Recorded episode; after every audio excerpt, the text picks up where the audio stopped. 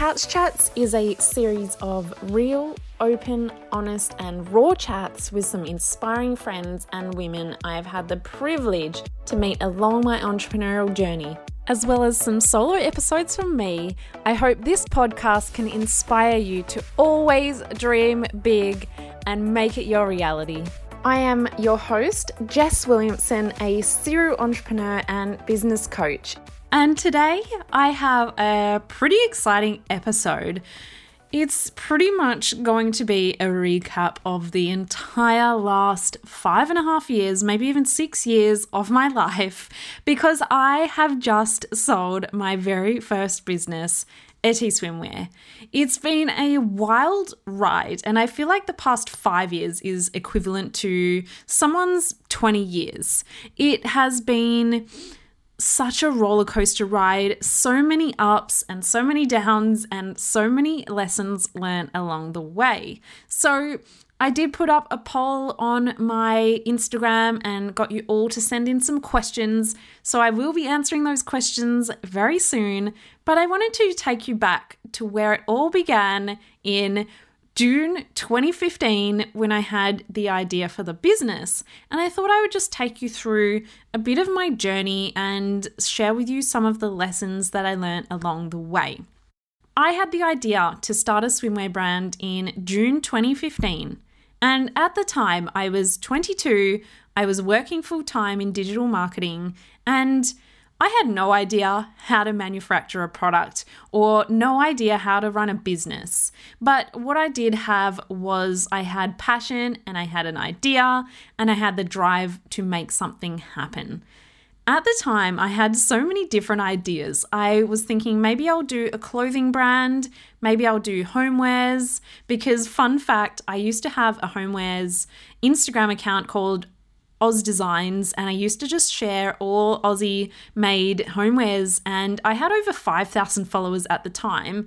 And then I just shut down that account. So I used to just make Instagram accounts for fun. So this is kind of where my journey began.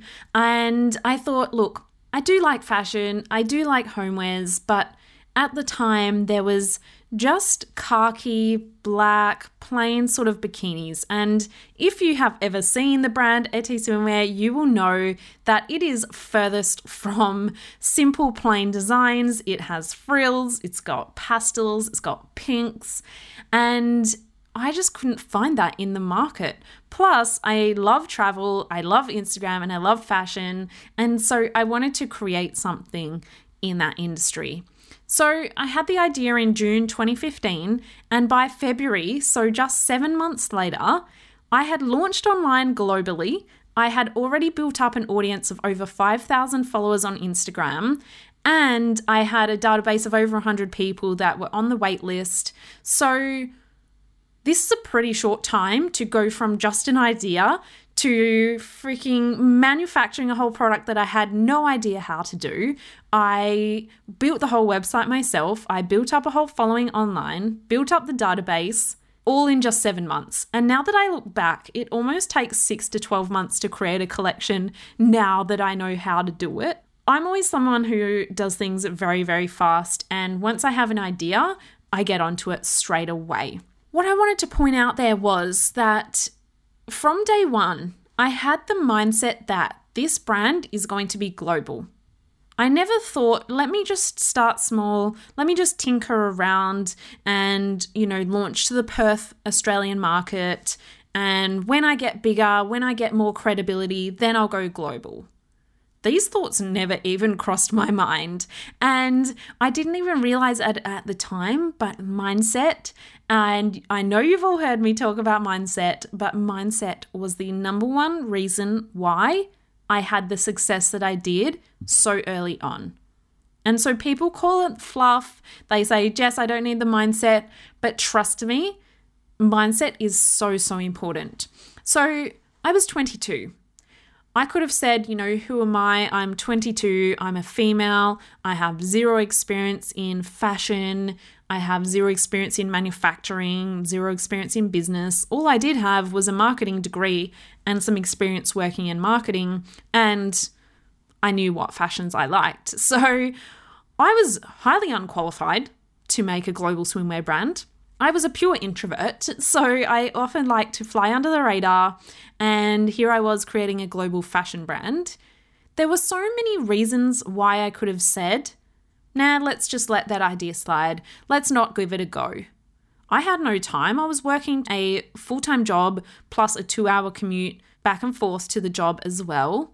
I had no money because I was on like the minimum minimum wage you could have been on in any sort of job possible. You know, a lot of my friends were teachers and they were earning double what I was earning. So I really had a lot of reasons that I or excuses that I could have I guess used, but I didn't. And so that is the first lesson here is regardless of your circumstances, regardless of your experience, regardless of where you're at currently, you can learn. You can find time, you can make time. I was on my phone pretty much 24 7. I was a bit sneaky at work and I used to go to a lot of toilet breaks, and I wouldn't necessarily recommend it, but I still got my job done. I was super efficient, and then I had some extra time where I could quickly go to the loo and check Instagram, or, you know, while I was walking from my car to the office, I would be on there replying to manufacturers. And I basically made it up. I didn't have a coach, I didn't have a mentor. I mean, coaches weren't really a thing five years ago as much as they are now. So I made it up. I made it up from the beginning. And so I launched the business in February 2016. And one of the first things that I did was I made sure that I knew what the brand was about. And I was super specific on making sure that I had professional imagery that made it look like a global brand. If you want to be a global brand or if you want to be, you know, a huge brand and competing with the best of the best, you can't go out there with iPhone shots of you and your friends at the beach. No, I flew all the way to Melbourne because there was a photographer in Melbourne that was really, really amazing, Kate Myers. And at the time, her style and aesthetic was exactly what I wanted my brand to be about and to portray. So I flew all the way to Melbourne and hired a professional model and did our first ever photo shoot over there. On the day, it was actually 100% chance of rain all day, and we're doing it in Melbourne as well. So it's not even very warm as it is, but this was 100% chance of rain. And I just knew in my gut, I was like, you know what, I could postpone this, I could cancel this, but we're going to do it anyway. And guess what? The rain stopped. It was still cloudy, but the rain stopped for the few hours that we were shooting. And then as soon as we got back in the car and packed up and we're ready to head back, to Melbourne, the rain started again. So it was like a huge sign, and that still today is one of my very favorite ever photo shoot. So then what I did, I launched online. We had our Instagram ready, we had our database ready, and I launched globally. We had orders on day one because I had spent the last six months building up that audience. And that is really something that was important from day one but I still stick by the fact that a professional shoot and acting as if you are already on the world stage, you're already global, uh, portraying your brand in that way is the best way to gain success. So, after one week of launching, I received an email, and the email said, You are invited to the Australian Showcase at New York Fashion Week. We want to have your brand on the runway alongside major, major Australian brands that I've looked up to for a long, long time. At first, I was like, this has got to be a scam. There is no way someone is emailing me one week into my business saying, hey, come and do New York Fashion Week. I was like, who the heck is this emailing me? So I spoke to some of the brands that were listed on their page and I spoke to the company, and it turns out it was legit. So, guess what? I said yes, and then I figured out how the hell I'm going to do that later. Now, just to give you some context, going to New York Fashion Week, there are costs involved. You have to fly there, you have to do your marketing around it, you know, there's models, all of the things involved, right? There's also time. I am working full time and I didn't have annual leave at that point to use. Thirdly, I had just launched. I had not sold many pieces of bathers yet. So I had to create a whole new collection in less than six months, which is a very, very short time for anyone that manufactures. A whole new collection from scratch that I hadn't even started thinking about. I had to pay for that collection to be made before we went to New York. And then I had to go to New York, obviously, and do it all. So again, there are so many reasons why I could have said no. I could have said, Who the hell am I to be on this global stage and be alongside these other amazing Australian brands? Who am I to be on this runway on the global stage? Who am I to do this, you know? But none of these thoughts even crossed my mind. And I said yes, rather than looking at my resources and saying, oh, look, I don't really have the time or the money, or, you know, I'm not confident to go. I knew that this was a huge opportunity and I said yes. And I was like, I'm going to figure out how the hell I'm going to make this happen later.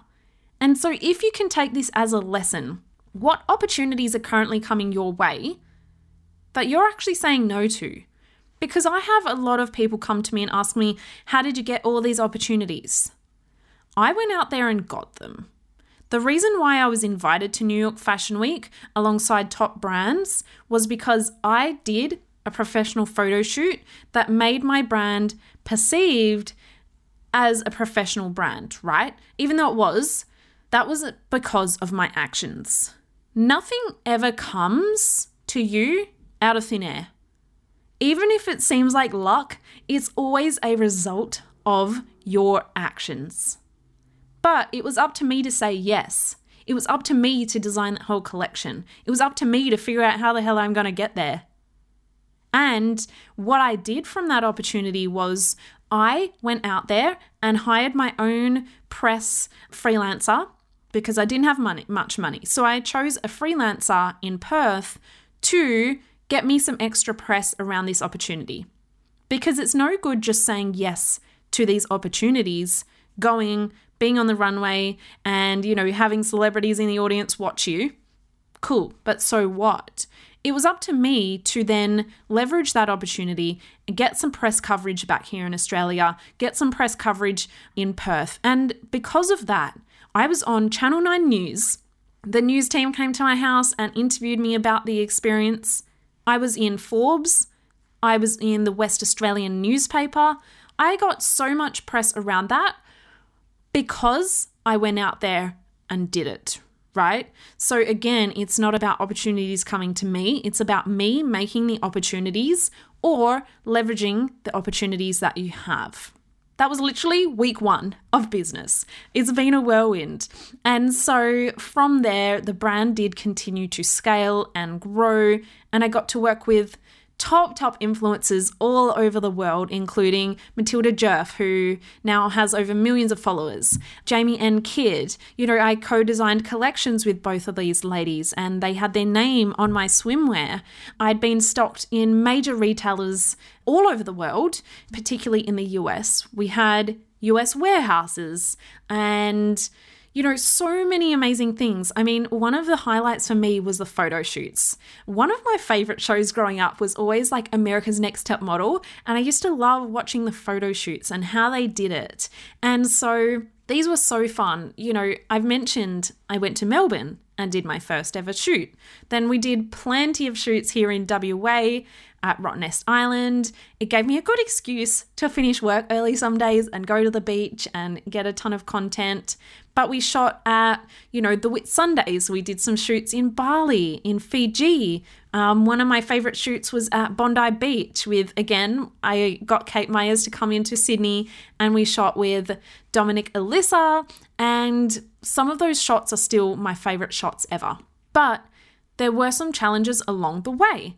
Some of those photo shoots from that Sydney shoot with Dom got ripped off globally. The photos were stolen, which is illegal because of copyright laws, and Chinese websites were duplicating my designs that I hand designed from scratch.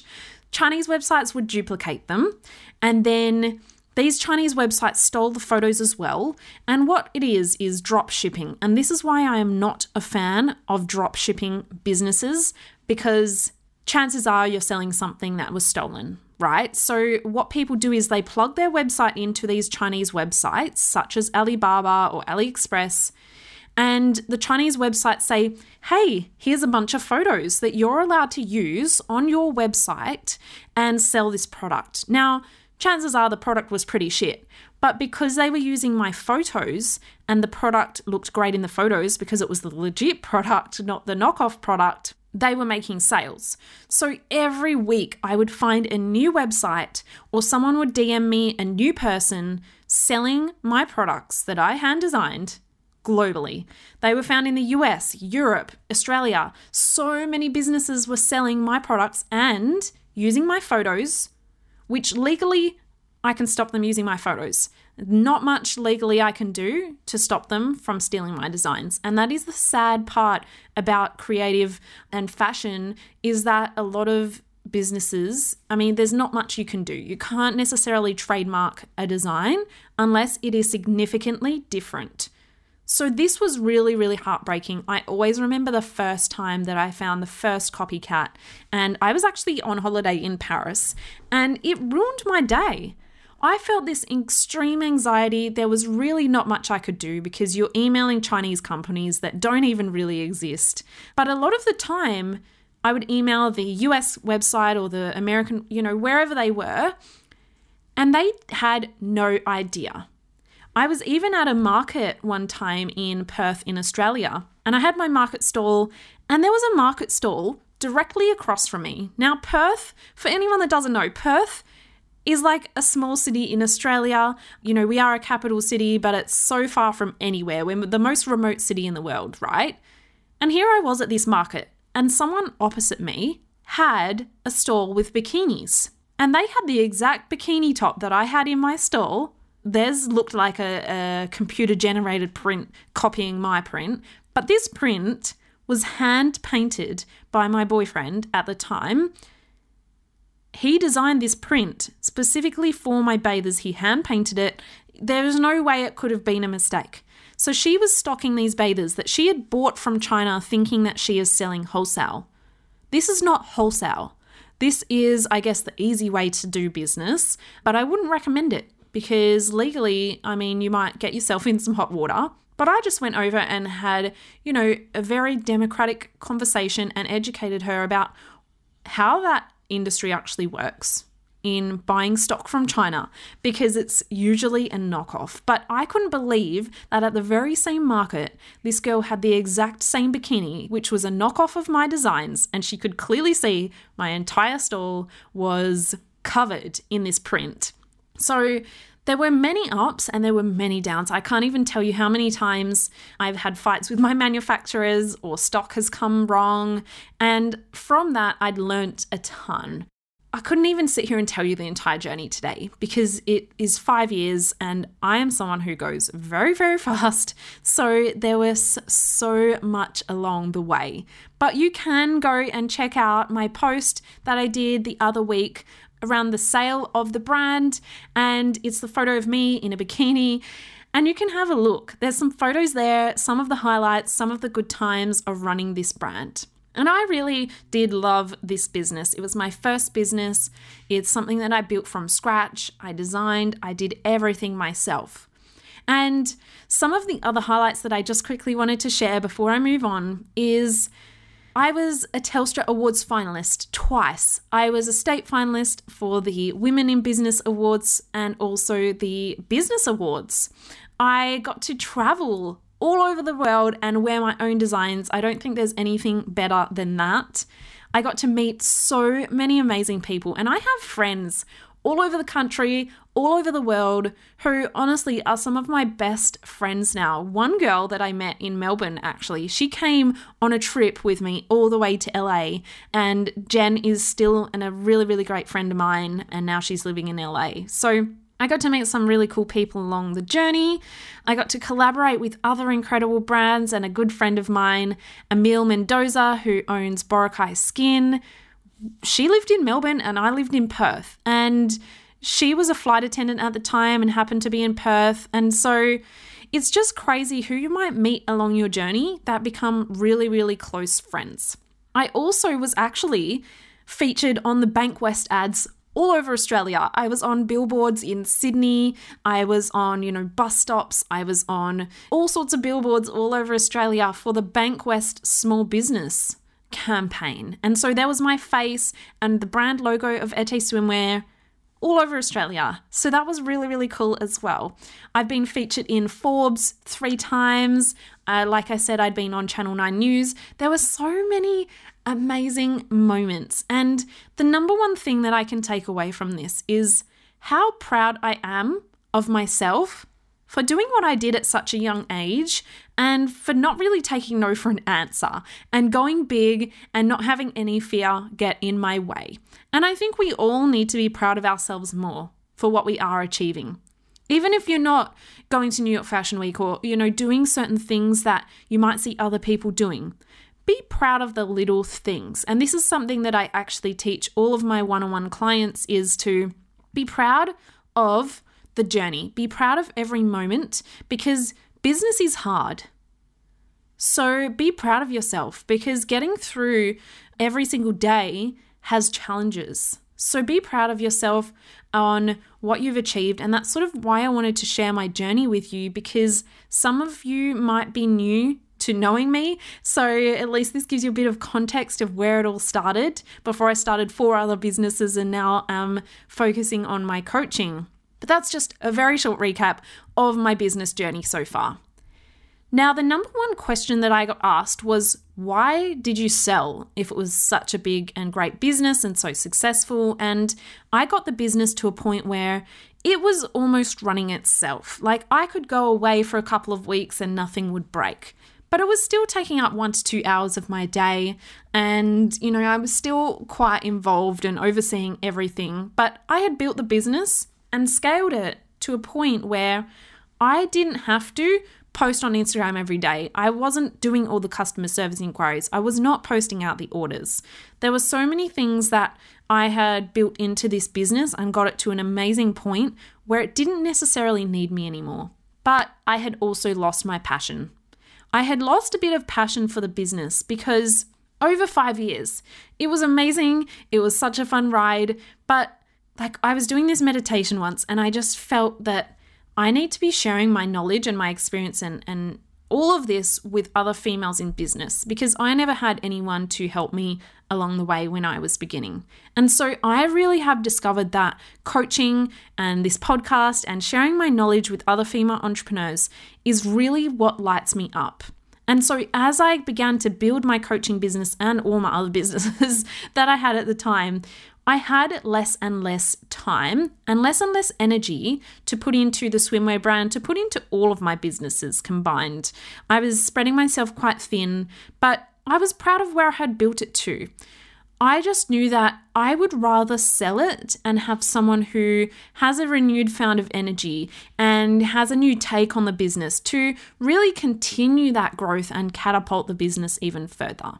So for me, it was more about the passion was lost. And after five years, you know, I'd done a lot in five years as well. So sometimes what you're passionate about right now might not be what you're passionate about in five years. And that's okay. That is okay because we can change what we're passionate about. Our interests can change, our priorities can change as we go through different parts of our lives. And so, if I had just continued to hold on to that business, I don't even know what might have happened. You know, probably not much, but I thought that now is the time for me to move on and really focus on sharing my knowledge with you through this podcast and through my coaching and my Dreamers and Doers membership. So for me, uh, it was just the right time. So now I'm going to answer a few more questions from everyone that submitted them on my Instagram. So the second most common question was Did you sell it to someone you know? Now, no, I didn't. I hadn't. Firstly, I kind of have wanted to sell the business for a couple of years now. I just never did because I didn't really know how. And when you're selling a business, it is quite a process, firstly, but you know, I just didn't know how and I didn't know where to find a buyer. So, you know, I did a lot of learning. I did a lot of reaching out to people that I knew. And so in the end, I actually sold to a guy in San Francisco. I do not know them, but they have a really advanced background in, you know, ads and scaling and things like that. So for me, him and his wife are going to take it over and they are going to do an amazing job with the business and continue to scale it. Now, for me, it was super important to find someone that not just wanted to buy the business and give me some money, that wasn't even my main reason for wanting to sell or to finding a buyer. My main thing was finding someone who really had the passion and that I thought would take good care of my business. Because this is my first baby you don't just hand off your first baby to anyone. I mean, hopefully, you're not giving your real babies away, but you know, this business to me was like a baby. And so for me, it would be absolutely heartbreaking to see someone take it on that their heart wasn't in it, it wasn't the right fit, or they didn't understand the brand. So for me, it was quite a lengthy process in finding that right buyer. Secondly, it is a little bit harder to find a buyer who wants to buy a business whereby they have to actually design the products because a lot of businesses out there these days, people want quick and easy. They want tech businesses or they want drop shipping businesses, which, like I told you, please don't go into drop shipping unless you know the products are not stolen. But they want an easy plug in some ads, make some money out the back end. But this is a business that has a brand identity that you know, has soul, that has products that are designed and crafted and and part of the brand as well. So that was a huge part in finding the right buyer that I was confident that could take over the brand and really do an amazing job with it as well. So I did find a really, really great buyer who's in San Francisco. And the good news with that is most of our customers were in the USA, had a warehouse in the US already. So the business structure and the foundations really are quite solid in the US. So that was really, really awesome. Now, someone did ask me, um, when did you know you wanted to sell? So, like I said, I had thought about it for a few years, but to me, now is just the right time. And sometimes you need to go through, you know, a phase of considering it. I wouldn't really turn around tomorrow and say, hey, I've decided to sell my business and get rid of it straight away. It's probably something I would recommend consider. Um, but I thought about it for a while, right? And when you are selling, you do need to get some things in order. So we made sure that all the systems and processes were really tip top shape. Everything in the whole business was documented. So that meant there was very minimal handover for me to do as well because every single thing was documented in a really concise way that anyone could pretty much come and pick up the business. So there's a lot of work that goes into selling a business as well. Someone asked me, did I hire someone to do the designs or did I do it? So I actually did the designs all myself. I do not have a fashion background, but you know, working with amazing manufacturers, it really is not as hard as people think. And I think for me, I designed things that I liked and that I personally would wear. And that's really what I based the brand off from the beginning. And for the first few years, my boyfriend, Chris, he hand painted all the designs. So he is actually a children's book illustrator, but an amazing artist. So, Christopher Maxwell Art, if you want to check him out on Instagram, but he painted all of my first designs for the first few years. And then we went into a few different fabrics and solid colors and things like that. So we didn't have as many prints, but he hand painted them all. So, a lot of people were asking me, What will you do now? Are you a lady of leisure? Are you going off traveling? What are you doing now? But, truth be told, I was already working more than full time in my coaching business. So, I obviously do this podcast, I do my one on one coaching, I run a membership, I do my Instagram, I create content, and I run speaking events. So it's basically five businesses in one as it is. But over the past year, I actually did have five actual businesses. So I had the swimwear brand, I had last year, I had a bricks and mortar physical business whereby people would rent it out for events and photo shoots. I was doing a bit of photography.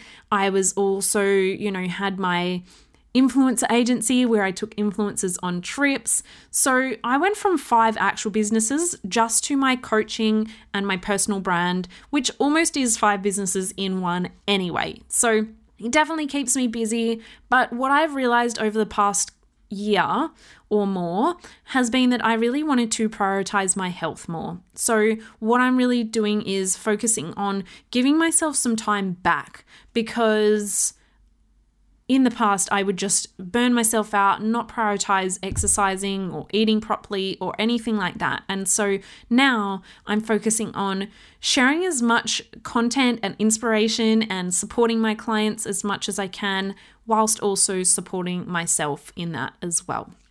So, someone has asked, I'd love to know how you built your business so fast. Do you have some tips and tricks perhaps to focus on. They say it takes five plus years to take off, whereas at face value, it looks like yours took off a lot sooner.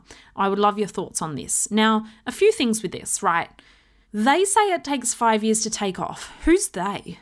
Who is they? Because this is probably coming from like a mindset point of view. And quite often we say, they say this or they say that. Who's they, firstly? Because they usually don't exist. Maybe one person said it, doesn't mean it's true. Just because it might have even come from a credible source doesn't mean it's true. Everyone is on their own journey and everyone is on their own paths. And if you haven't listened to all the rest of my podcast episodes, definitely go back and listen, especially to the one about building a holistic business that serves you in the way that you need to. Can you please offer some tips and tricks to focus on? So, again, tips and tricks. There is no trick, I will say, firstly. I would recommend go and listen to my episode on persistence. So, the episode is one of my first episodes on here, and it is titled Persistence is Key. Guess what? It took me about 5,000 emails individually, not just having a database of 5,000. I sent out 5,000 individual emails. So I had a thousand people on my list and I emailed them all five times plus over the period of a whole year with pretty much zero replies at all. But over the period of a year, I kept at it. I kept emailing, kept going, kept doing that. And after that, I was secured my very first international major stockist who then went to order 20,000 US dollars for their trial order, for their initial trial order. So everyone's always looking for tips and tricks and hacks and what's the secret. guess what? Sometimes you just have to persevere. Sometimes you have to do the simple things like just send an email. It's not that hard.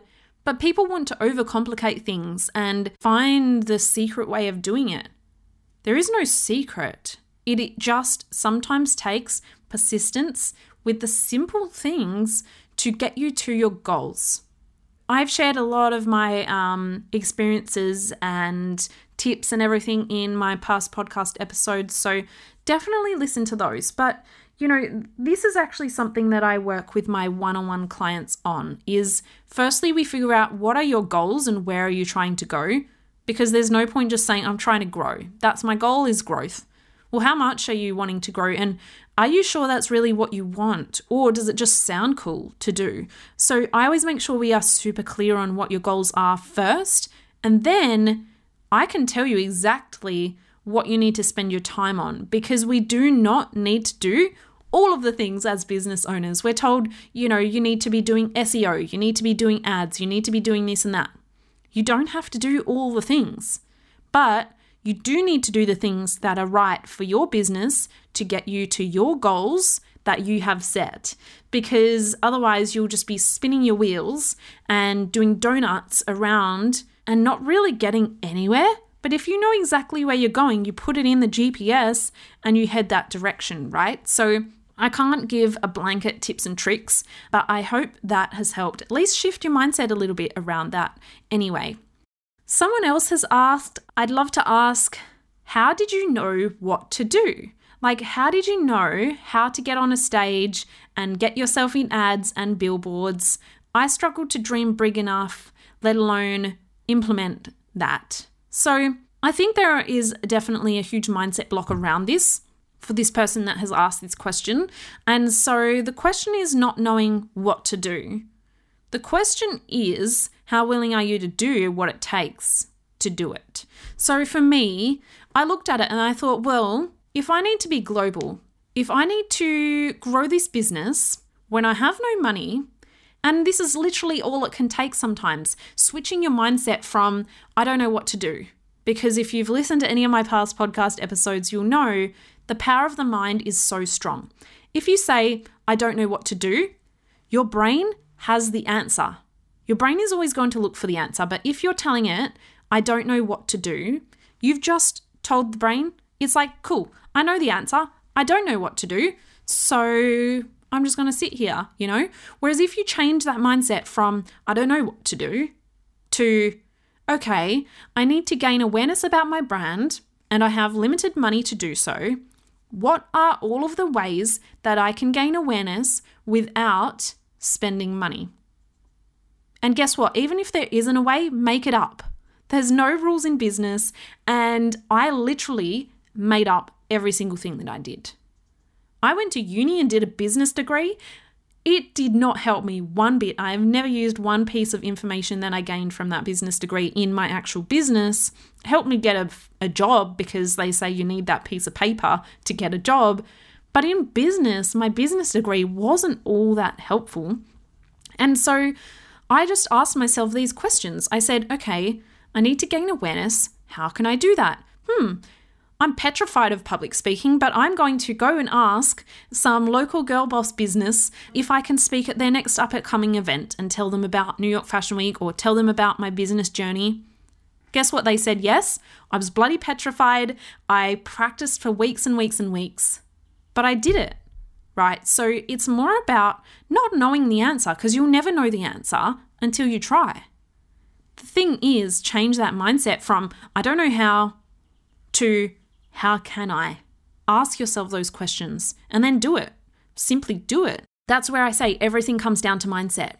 Because if you can't learn to think in that way, even if you have a coach or a mentor or someone, and this is what I do with my clients, I never just give them the answers. I make sure that I equip them with their skills to then be able to work these things out themselves as we go on. But even if you had someone giving you all of the answers, if they went on a holiday, you'd be screwed, right? So you don't necessarily need to, but I think it's seizing every single opportunity and freaking getting off your butt and going out there and getting your opportunities. Truth be told, pretty much every single opportunity that I ever had throughout my business journey, I have created. No one tapped me on the back and said, Hey, Jess, do you want to just be in billboard? Or, Hey, Jess, do you want to, you know, just do this? or speak at our event. No, you put yourself out there. The more that you put yourself out there, network, meet the right people, or even just email people and ask. Why are we so afraid to ask? I think that is crazy because so many women, especially, don't even ask. If you don't ask, how will you ever know the answer? Let's stop taking a back seat. And honestly, that has basically been my motto of my entire business. If you don't ask, the answer will always be no. Go out there and get your own opportunities and give everything a go once.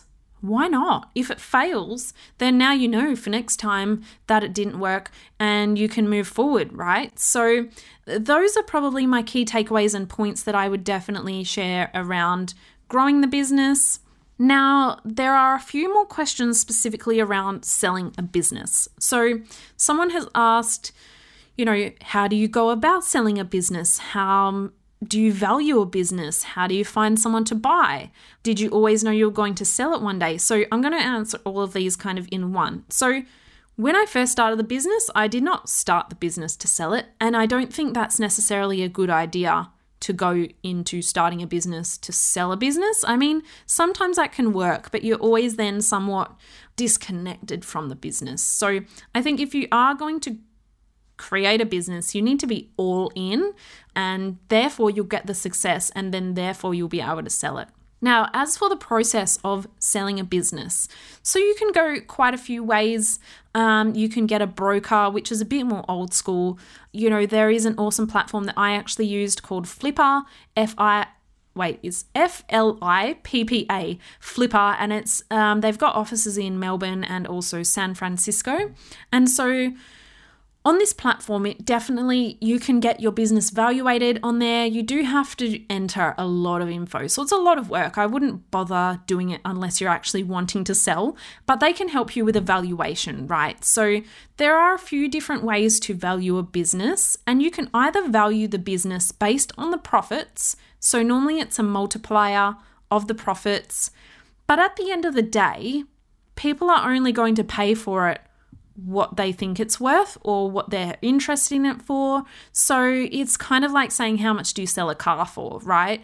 There could be something that tells you this car is worth this much, but if no one likes that car, they're not going to pay that much. Or vice versa. Maybe they say your car's worth two grand, but maybe someone's like, Oh my gosh, I really, really need this car, and they're happy to pay 20 grand for it, right? So at the end of the day, there is no rule, and you know, some businesses are are on there for like a 1.8 multiplier, some are on there for like a six times multiplier on income. So it does depend on the type of business, the demand of that kind of business, also timing. Do people want to buy this kind of business right now? You know, even just finding the right buyer to come along. And for me, it was more about the person fitting with my business and the brand values and things like that as well that I was considering. So there are many different ways. So you can either value it based on a profit multiplier, so some sort of multiple of your profit could give you um, a good start, or if you are just selling the assets, which you can do, which is actually what I did because I sold internationally. So I just sold the assets internationally because to sell the company, it just gets very, very messy because it's an Australian company. Someone in the US can't own an Australian company. So I just sold all the bits and pieces, but I kept the container as the company, right? So you can also value it based on the assets. So maybe you've got, you know, all your assets are worth X amount. And you say, right, I'm going to sell you all these assets because they're worth this much. And you could value the business that way as well. So, look, this was like a few years in the process for me. So that's it in a nutshell. But feel free to reach out to me if you if you are interested in learning more about that as well that's a bit of my journey. And I thought I just would share that because for me, it's the end of an era. It kind of felt like a breakup. I kind of went through all the emotions. I was like, woohoo, I've got a buyer. And then I thought, oh, but all the good times. And then, you know, it's kind of a roller coaster and there's a lot of like hoops to jump through and paperwork and all of this. And even once I had the buyer, you know, it's taken about two to three months and, you know, to finalize everything and get it all sorted. So it does take some time. Some businesses, the handover period can be really, really long. So everything is negotiable, really. It is a very lengthy process, but I just wanted to share a bit of the behind the scenes, give you guys a bit of an insight into my journey. Hopefully, you've been able to take away some of the key lessons there as well. But please do send me a DM. I would love to hear from you. Send me a DM on my Instagram at jess.williamson8 and let me know what was your key takeaway from this. Or if you have any more questions, please send them over. I love to get to chat and connect with you even more. So definitely come over and say hi. Thanks so much for listening to today's episode. Make sure you do subscribe, click the subscribe button on Apple or click the follow button on Spotify, and you'll be notified about all the upcoming episodes. But I hope you enjoyed today's episode. I will speak to you all soon. Have an amazing week.